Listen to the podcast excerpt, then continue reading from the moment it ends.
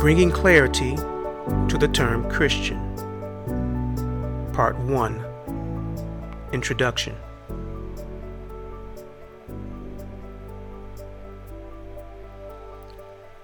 When a person says, I am a Christian, do you or the listener of that statement really understand what that person means? Even a more important question is this Does the person making the statement understand with certainty what it means and can honestly affirm that he or she is truly a Christian?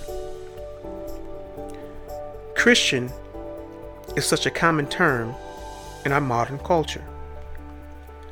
It has become the cultural umbrella for much of the United States citizenry and abroad. It is an almost generic go to title for anyone who, at the very least, can casually or even whimsically affirm some of the truths and traditions of Christianity. Because the term is applied to individuals with such a broad religious brush, the important details which define the real truths associated with being a true Christian are being lost, eclipsed by the cultural demand for relativism, moral subjectivity, and the pseudo spiritual desire for some passive deity who has no real authority or supernatural power over human lives apart from what human beings give him. If we know of anyone who defines his Christian identity in this way, it would be very difficult, if not impossible, for us, based on what the scriptures teach, to affirm that in that particular individual we have found a Christian. However, if a person's claim to be a Christian is truly legitimate, his life and message should be the antithesis of relativism and religious ambiguity. Amid the myriad of voices out there claiming to be Christian, the authentic faith of Jesus Christ is quite clear, quite true, and quite powerful. Although God alone could ever truly know the heart and motivations of any individual, we can go to God's clear record, the Holy Scriptures, which define what a Christian is, and test anyone's Christian claims against a sound biblical standard. This being said, I would like to begin the first of my blogs with the purpose of bringing clarity to the term Christian. To begin, I would like to summarize the definition of Christian using several biblically derived statements. We will then, with a careful examination of what the Bible teaches, explain these statements over several blog posts. My prayer is that after you read these series of blogs over the next several weeks, you will have a very good understanding of what the Bible says a Christian is and should be.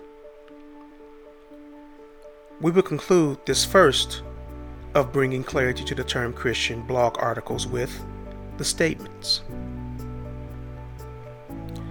Statement 1 A Christian is a person who has submitted himself to the truth and authority of the Bible as the only inspired and infallible Word of God in which God has revealed himself to man and is the means by which God introduces, provides, and sustains the Christian life to whomever he so chooses. Statement 2 A Christian is a former slave to sin and enemy of God. Statement 3 A Christian is a person who was under the judgment of God for his sin. Statement 4 a Christian is a person who would never of himself have a desire to know God. Statement 5 A Christian is a person whom God, by an act of his own free will, extended his love towards, even though at the same time that person remained a sinner and God's enemy. Statement 6 A Christian is a person who has had God's love shown to him by having the penalty of his sin paid for by the death of the Son of God, Jesus Christ. Statement 7 A Christian is a person who has had the righteousness of God applied to him through the life and death of Christ, and his eternal life secured through the resurrection of Christ. Statement 8 A Christian is a person whose sinful and rebellious heart has been changed by miraculous act of the Holy Spirit of God, and upon hearing the message of what Jesus Christ did on his behalf, place wholehearted faith in Jesus Christ, and in sincere sorrow confessed his sins to a holy God, and turned away from all of his sins in genuine repentance. Statement 9 A Christian is a person who has received the Holy Spirit into his heart, giving him the ability to live a righteous life as he submits to God and His Word in everything he does. Statement 10 A Christian is a person who has an awe and reverence for God and His holiness. Statement 11 A Christian is a person who is aware of the sin in his own life and seeks personal holiness through confession of sin, repentance, growing in the understanding of God's Word, and learning to be led by the Holy Spirit in his everyday life.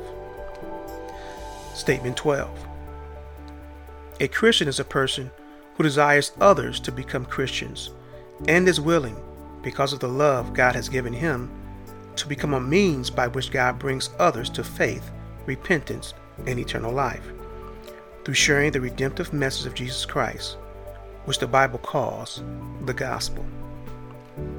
Statement 13 A Christian is a person who will faithfully confess Jesus Christ as both Lord and Savior, even to the point of death if necessary. In Statement 14, a Christian is a person who is in expectation of the return of Jesus Christ. Thank you for taking the time to listen to this introduction to what I hope to be a helpful and enlightening understanding of what it is to be a true Christian. See you next time and God bless.